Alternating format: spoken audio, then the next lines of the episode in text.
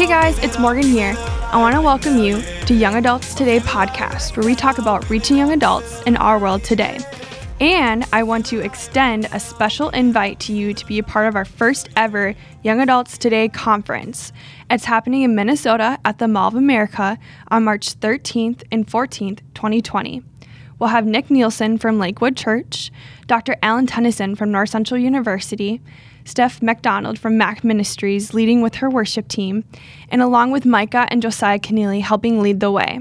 I'm personally excited for this conference, for all the relationships that will be formed, we'll become like family, and we'll meet others who are also doing young adult ministries around the world. I'm also very excited to hear from Dr. Alan Tennyson in his sessions, as he was one of my professors at North Central, and he just made theology come alive to me in new ways and made it super exciting. For you podcast listeners, we have a special offer. Register before March 6 with the code PODCAST to get $10 off your registration. Sign up now at youngadults.today slash conference, and we would love to see you there. What's up, guys? We hope that you are feeling alive right now, just like that song by Ms. Beats. I'm Josiah Keneally, and I want to welcome you to Young Adults Today podcast where we talk about reaching young adults in our world and in your community today. We're joined as always by my wife and co host, Micah. Micah, say hey to everyone. Well, hello, everybody. Welcome to 2020. Season two. And Micah, can you introduce our guest on the show today? Yes, I would love to. So today we have a special friend, Dr. Jolene Erlacher. And Jolene, thank you so much for joining us today. We are so excited that you're here. We're excited to see what God has in store, not only for you, for your family, for your ministry, but also for the listeners starting ministries in 2020, or maybe you've been doing it for 10, 15, 20 plus years. So I'm just going to share a little bit about who Dr. Jolene is. And she's actually the founder of Leading Tomorrow. And she began that in 2014 with the aim of equipping churches, businesses, schools, missions, agencies, and other organizations for effective intergenerational leadership in an evolving culture. Her passion for equipping a new generation of leaders emerged from various leaderships and various experiences in education and ministry. So, Dr. Jolene, we are so excited that you're here with us today. Thank you for joining us. And I forgot to mention that she's also the author of two books, two great books Millennials in Ministry, as well as The Daniel Generation. So, welcome. Thank you guys. It's so good to be here and to be a part of the show. Our paths crossed, Jolene, when I was at North Central University taking grad school classes and some of the great leadership classes in the Strategic Leadership Master's Program. You were the professor of, and I started reading your books, following the blog, and um, but I want to let you talk and will you share some of your story of your journey in ministry and how specifically you've become passionate about the next generation? Yeah, that's a great question because I don't think any of us dream of being a generational researcher when we're in kindergarten or first grade. so um, it is a good question. How did I get here? I think part of it was I grew up as the oldest of six kids, uh, the daughter of missionaries and pastors. So when you grow up in ministry, you often get pulled into ministry, do, doing children's ministry, youth ministry throughout my life. And then after graduating, I ended up in education uh, working with college students. And so God just throughout my life has cultivated just this passion for mentoring uh, and developing those younger than me. So it's really while I was working in the college setting and seeing some of the disconnect between our students as they were doing internships or volunteering or graduating and going out into ministry roles or simply just trying to connect with faith communities, churches, small groups, and really struggling that God really birthed the specific just vision and passion in my heart to understand why is there a disconnect sometimes and how do we really help young people engage in their faith effectively that is so good. That is so fun. I don't think I know any kindergartner who wants to be a researcher yet, but you might I might meet somebody someday. but Dr. Jolene, you are an author and you are a researcher. And would you be willing to share to the audience today what are some of the findings that you're coming across when it comes to faith for the next generation? Well, I think what's so significant about the younger generations right now, millennials and Gen Z, as compared to older generations, is that really we've experienced in America and really around the world a cultural shift. So when you look at history, every couple hundred years, there's major cultural shifts. And these are the periods of history we study and learn about, like the Industrial Revolution, the Age of Enlightenment, the Renaissance, where they really reorder the way that we look at the world. Yeah. And so those born before and after a cultural shift really have a cross cultural gap as well as a generational gap because they exist on separate sides of this cultural transition.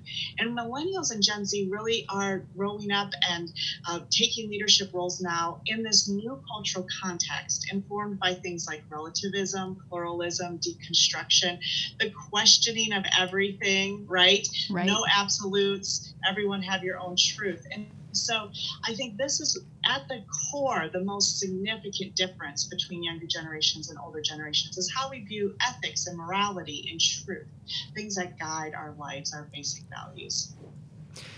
Yeah, and I mean, this is what I think draws me to the work that you're doing is because we have a, a, vision of reaching young adults for Christ, and a lot of the people like this they're listening into this mm. because god's birthed a, a vision maybe it was their dorm dream and they feel like they're called for an esther 414 moment like god has placed them for such a time as this to reach the next generation and yet we hear that fewer than ever Gen Z are reading the Bible, like 4%. We're hearing that the odds are stacked against the local church because young adults are exiting the faith. And talk, if you will, about some of the challenges you see college students and 20 somethings facing. And I think this will help us as leaders understand what our role can be in serving the population and demographic that we're ministering to best. Yeah. Yeah, you're highlighting some of the key challenges that are facing the church. I've been at several missions conferences lately, and I mean, this is the topic of conversation everywhere we go. How do we engage young people, not just in faith, but then in ministry and actually putting their faith into action? And it's so challenging today because I think this uh, doctrine of tolerance that is so predominant in our culture today. It's the number one moral value of Gen Z, so Wow. those really college age and Wow. younger. And the idea of tolerance is that if I believe something is true, but it contradicts what you believe to be true, then I am intolerant. So young people are often struggling to have a sense of conviction. And even when they have a sense of conviction, they're having a hard time sharing that conviction with anyone else, which is why 50% of millennials think it's wrong to evangelize, right? And those numbers are even higher, we're predicting for Gen Z, because it's intolerant to have a conviction and try to force that on someone else. And so, as young people are wrestling with their faith today, they're really struggling to understand how do I even have a sense of conviction, identity, belief in something without being offensive to other people. And the reality is, it will be offensive. Jesus says it will be offensive. So I think as we're discipling and mentoring the next generation, just really understanding we have to be countercultural and we have to empower them to be countercultural. And this is one of the things I find so exciting is those who really choose to have an or, or, or have an encounter God with God and choose to believe the truth of scripture are just encountering such strength and boldness in their faith because they're having to overcome some of these cultural norms that tell them it's wrong to have a strong faith. Now, the other thing I think that's really important for us to do is technology has inundated our lives, right? Young Mhm. people are on screens eight to 12 hours a day, and many of them don't know how to vet or interpret or process all the information that's coming at them all the time. So it's often informing their worldviews in ways that are not always healthy. So I think two things we can do is just really help people as they're processing, interpreting all the information they're processing. And then how does that fit into biblical truths and how do we develop a biblical belief system and conviction worldview and live in that? That is an excellent question. How do we live in that? and how do we mm-hmm. even live in that as leaders and effectively and creatively reach the generation that we are passionate about, that we feel that God has called us to, while the natural conviction of God, Father, Holy Spirit are intervening on their behalf. And just most of our listeners in the audience today, ourselves included, we're we're millennials and we are in ministry. And what do you think our lead pastors or senior pastors wish that they could tell us but haven't yet? Well, two things come to mind. One, I think, is in how we engage them, and one is in how we engage the world. I think, as far as how we engage them, one of the challenges right now is that the world has changed so dramatically that often as young leaders, it's easy for us to just say, what we did in the past does not work today and we that's true it's not going to work in this cultural context. But sometimes what i see young leaders doing and i, I hear other leaders saying this is happening is we kind of are throwing out the baby with the bathwater because we see the methodologies of the past do not work. Sometimes we're also throwing out the principles or not taking the time to learn the principles that worked. Mm-hmm. so just that learner posture that humility that uh, approaches those senior leaders and seeks to understand the principles, even if the methodologies, their experiences don't resonate with our world today, there's still wisdom that can be gleaned from them. So I think really that posture of learning what we can from the past so we don't repeat its mistakes is something that can be really critical in an intergenerational team. As far as how we engage the world, I think there is this concern that younger generations are more uh, in tune with the, the holistic needs of people, but sometimes in that we're losing the soul, right? Mm-hmm. so we're so busy trying to be mental, emotional, physical needs that we sometimes forget about spiritual needs. Wow. And the older generation is so passionate about this, right? Conversion and getting new freedom in Christ. And younger generation, we shy away from that sometimes because of this whole tolerance, relativism. And I think the older generation would say, if they lose their souls, what is the rest of it worth? Right? If there's not freedom. And so just keeping that at the center of just our mm. mission is just that redemption of our souls and um, finding our, our new life in Christ and what that looks like. I think the position you describe as the posture of a learner is something that is so key for us to tap into as individuals and as leaders because there is there are multiple generations that have gone before us, that there is wisdom to learn from them, whether stylistically we relate and resonate or not. If we can learn from the positive and the negative, we will learn twice as much. And if we will learn from the older and the younger generations, our learning will multiply drastically. And something that Micah says is that you're never too old to learn and you're never too young to teach. And I love that she is passionate about that. And one of the things that we recognize in this generation is there are there's such a emphasis on tolerance when we walk on a college campus. There's such a almost oversensitivity at times to this idea of moral therapeutic deism of uh, there's no absolute truth. What's right for you is right for you. What's right for me is right for me. And who am I to tell you otherwise? And um, could you share for us the message of the J- Daniel generation? I love it naturally because my middle name is Daniel. and so my parents, they had the forethought to think of kind of an Old Testament king and an Old Testament prophet, but Daniel Generation is a book that you've written. Can you share with us the message of that? Yeah. So, what we're seeing, like I said, is this cultural shift from really the modern era to this postmodern context. And as I've been researching and working with young adults over the last decade, like God has just birthed this message in my heart that they are Daniels and Esther's and Ezra's and Nehemiah's. Because what happened with Daniel and his generation of young leaders was that they were born in Judah, but God called them to lead in Babylon.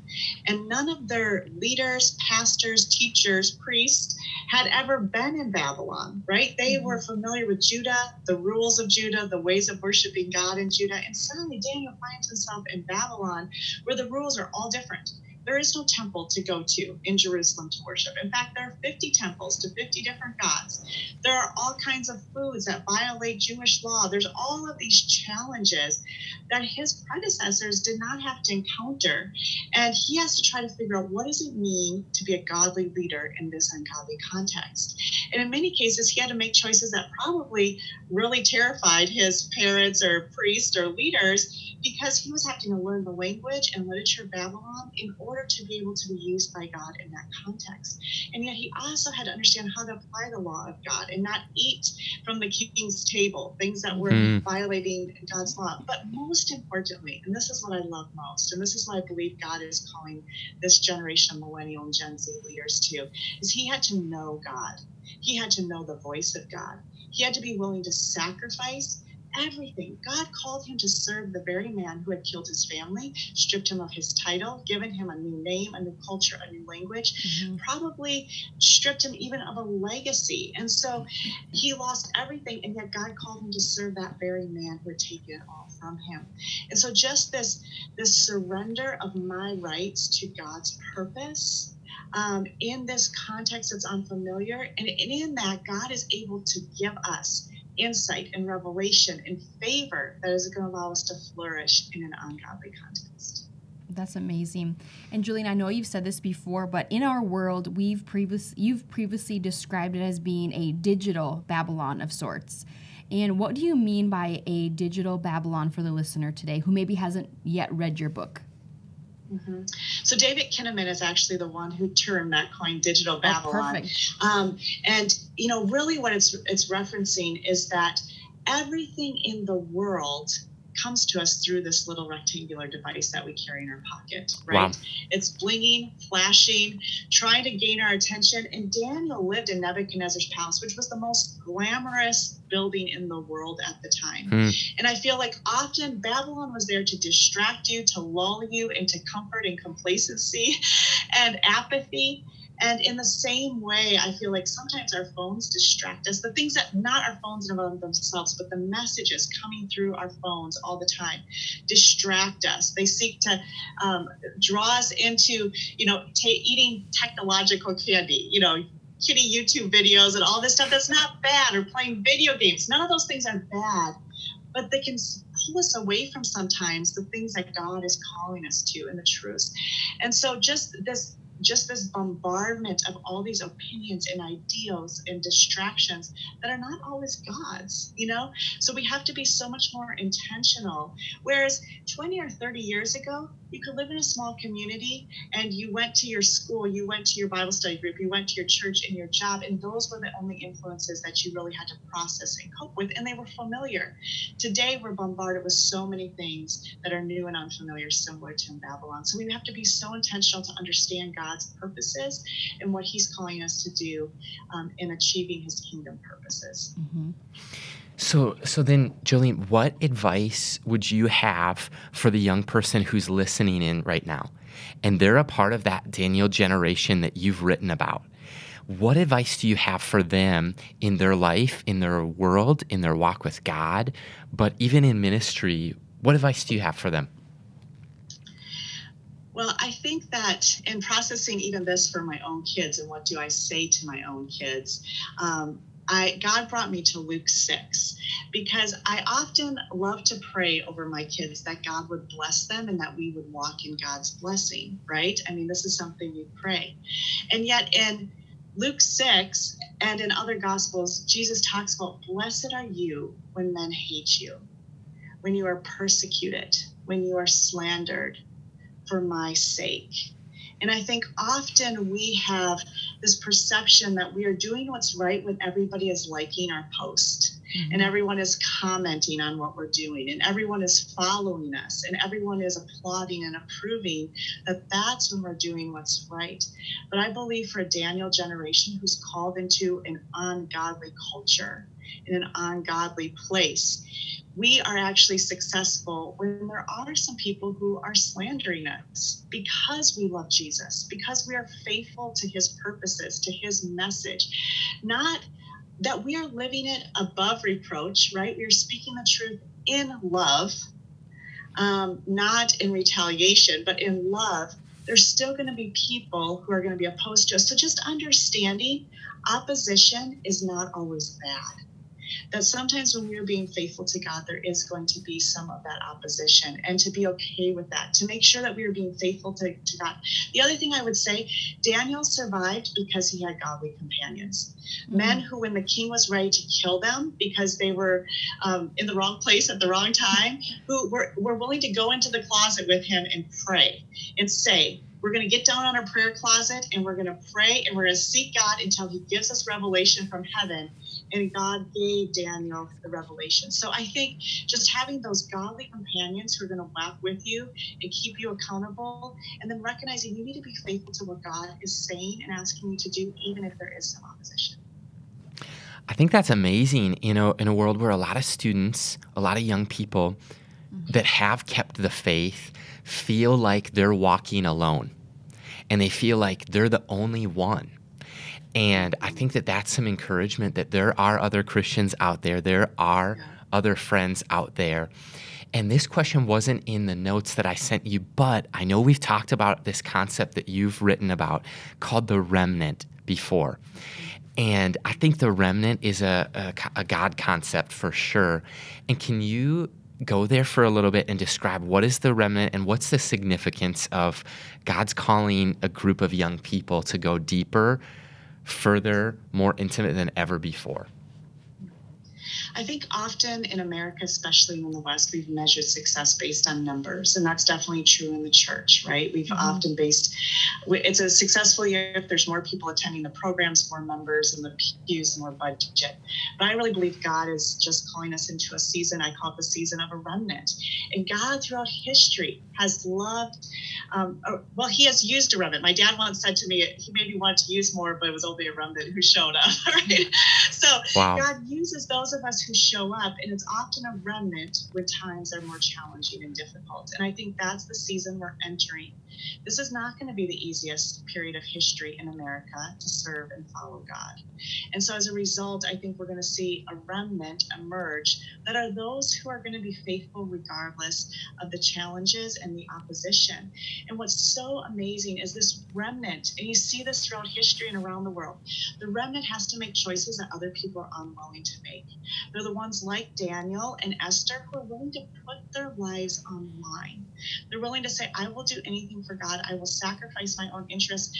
I will pursue and be obedient to God. And what happens is the favor of God comes upon this group in such a powerful way that they mm-hmm. stand before kings and they direct the direction of kingdoms through their faithfulness to wow. God. And that's what we see in Daniel's life. He was used in the life of king after king after king.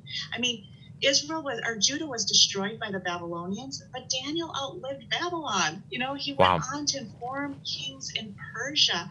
And we see this with Esther, who stood before the king and saved her people. So these young people, these young leaders who lived through exile in this period of exile, um, this remnant were so powerfully used by God, but it was because they were willing to be faithful above all else. And I think that's really what God's calling us to. So, what would you say, um, Jolene, to the people who maybe are, you know, a piece of that remnant at a young age, wanting to walk out their faith, you know, being challenged by others, challenging by the cultural norms of, of from lifestyle to decision making to dating, fill in the blank, really. So, what advice would you give to young people who, when we look at this question, bow down, bow when others rise, and rise when others bow? Like what advice would you give that person who was or is the story of Daniel in their classroom, in their college, on their campus, maybe even in an atheistic home where they're trying to honor mom or and mom and dad, but they're strong in their faith?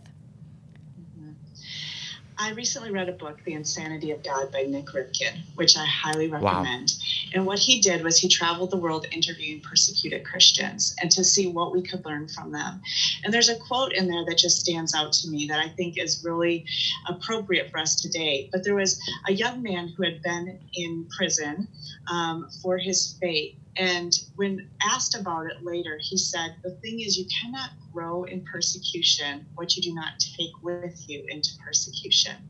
And I think that's true for us too. We cannot grow in opposition or isolation what we haven't cultivated in our lives. And so the things that for centuries have allowed Christians to remain firm in their faith continue to be the same things today. We have to be in the Word. We have to know what the Word of God says. We have to know how to pray. We have to know how to worship um, not just sing songs, but truly worship God. We have to know, most importantly, I think today is how to hear the voice of God. And yeah. so these are things that are, it's like working out, right? When you start working out, you can maybe lift a two pound weight, and then you start doing a five pound weight. You build up to eight, 10, 20. You, you have to build those spiritual muscles. So maybe you start out, you can only read the Bible for two minutes, or you don't really understand what half of it says that's okay. You just start with where you're at. Maybe you can only pray for, you know, three minutes at a time. Start with three minutes and then try to pray for five minutes and find other people. This is where going to mentors or finding those godly friends who can help you, challenge you, teach you strategies for how to grow those spiritual mm-hmm. muscles that are going to allow you to stay firm, I think is really critical. That's so good. I, I, love it that you talked about mentors because they're even this podcast, we've tapped into people who we believe are mentors, like yourself, for a mm-hmm. generation that God's using as a, a mentor nationally and globally. And in our lives, mm-hmm. we find such joy and encouragement by a close group of like six friends. And there are nights where we'll talk with these six friends and we just walk away with our, our cheeks hurt from laughing and we feel like they they encourage us in our faith. And so i would pray that same thing over the listener today who's young in ministry. Find people who are further along mm-hmm. that are that could be a mentor that could help you ask tough questions or answer questions that you have. Yeah and find people who are like iron sharpens iron with friendships. Um, maybe there are other people in this Facebook group. Maybe they're a pastor that's down the street, or maybe they're just tomorrow you go to church and you meet a new potential best friend. We've talked about that before on the podcast. So, Julian, that's amazing. The message of millennials in ministry and the Daniel generation. And we've got a new section called the final thoughts. And for our podcast, Young Adults Today, the listeners are used to five questions in these final five minutes that are pretty rapid fire. So are you ready for that? I think I'm ready. All right, Julian. Um, question one is What has surprised you about college students and young adults? One of the things I think I already said is just the young people who are choosing to be faithful to God and dedicate themselves to something important are going above and beyond what I think anyone in their lives even imagined. Their, their teachers, mm-hmm. their mentors. And so those who truly commit to something are absolutely uh, uh, accomplishing amazing things. And that's been great to see. Yeah, we love the potential. We see rooms that are filled with potential and possible world changers. And so we, we're optimistic and share that belief. And so, Jillian, what is maybe one of your favorite events that you've ever been a part of? Praise Gathering at North Central, for sure, mm. hands down. And that was a gathering of just people of all ages, primarily college students, but everyone would join and just come for a time to just sit in the presence of God. And I think that's one of the places where there was a lot of equipping in those things that you need to be strong in your faith, like hearing the voice of God, praying, worshiping, mentoring, and encouraging one another. So, if there's a place like that in your life, I think that's a great thing to prioritize uh, uh, in your calendar. I love it. All right. What is one of your favorite uh, life stories of change? You know, I can think of stories in ministry, right? People you've mentored or taught. But I think what's most convicting to me is watching the life change in the people closest to me. And sometimes I think those are things we don't even observe because it's usually slow and painful and takes a lot of energy and time. But just looking at some of the people in my immediate and extended family and just seeing how God has worked in their lives over mm. time to bring them out of brokenness into life and just getting to be a part of that um, is really encouraging.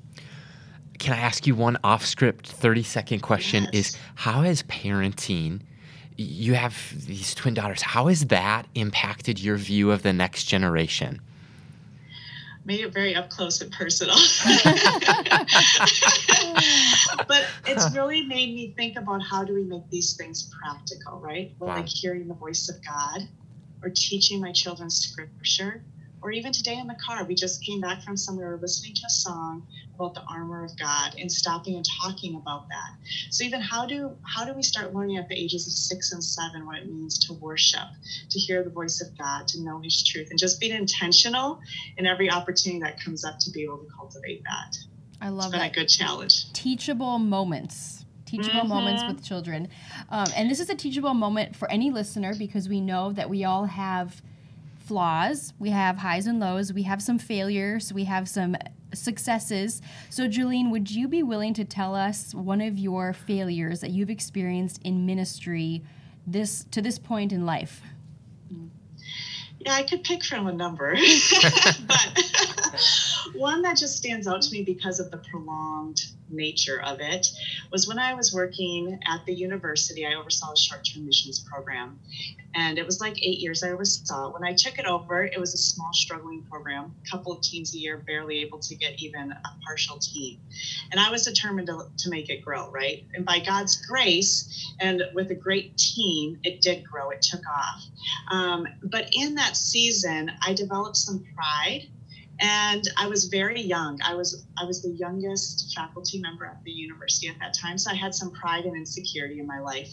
And in the midst of building this new program, there was a number of faculty who had concerns and ver- verbalized those concerns. And instead of engaging them with a learner posture and seeking to understand what their concerns were and why, I really started to view them kind of as just oppositional and try to defend myself. And in retrospect, I realized I did some things that were not necessarily beneficial.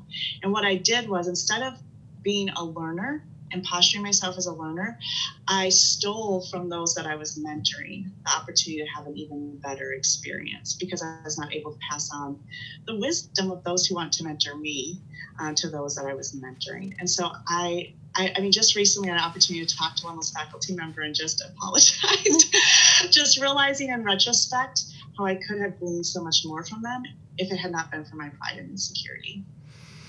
Thank you so much for for sharing because we all as leaders we have that those moments of Mhm. excitement and well, we, we get to be a part of doing ministry and and it's it's easy to let I think pride is so in our human nature it's so natural. It is so normal and yet what God calls us to do is have those moments of humility as well. And so it might be this, it might be something else, but if you could tell a group of college pastors and young adult leaders one thing today, what would you leave them with? Focus on the remnant.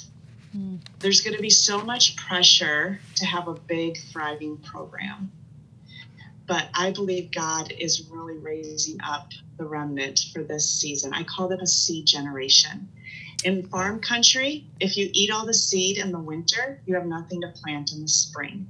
So sometimes we get focused on the numbers, which numbers are not bad, but make sure you're really discipling and mentoring the remnant of faithful that God is putting around you because they are the seed that, as culture, as we start to live the consequences of our current cultural values, um, there's going to arise a hunger for truth again. And we need a remnant of young leaders who are equipped to share what that truth is and disciple and mentor the next generation. So just be sure you don't get so distracted with numbers and activities and programs Mhm. that you don't take the time to really invest in that small group that God's putting around you. That's a fantastic place just to end and to be challenged with that don't focus on the numbers, focus on the seeds, the planting, the watering. And Jolene, we are so excited that you were able to join us. Thank you. We had a great conversation today. And also, thank you for joining us. If you're listening in at now 2020, um, you can find out more about Jolene Erlacher. Um, you can learn about Leading Tomorrow as well as her resources available for leaders when you connect with us on our website at youngadults.today, as well as our other social media platforms at youngadults.today. Until next time, this is Micah and Josiah Canelli hosting youngadults.today.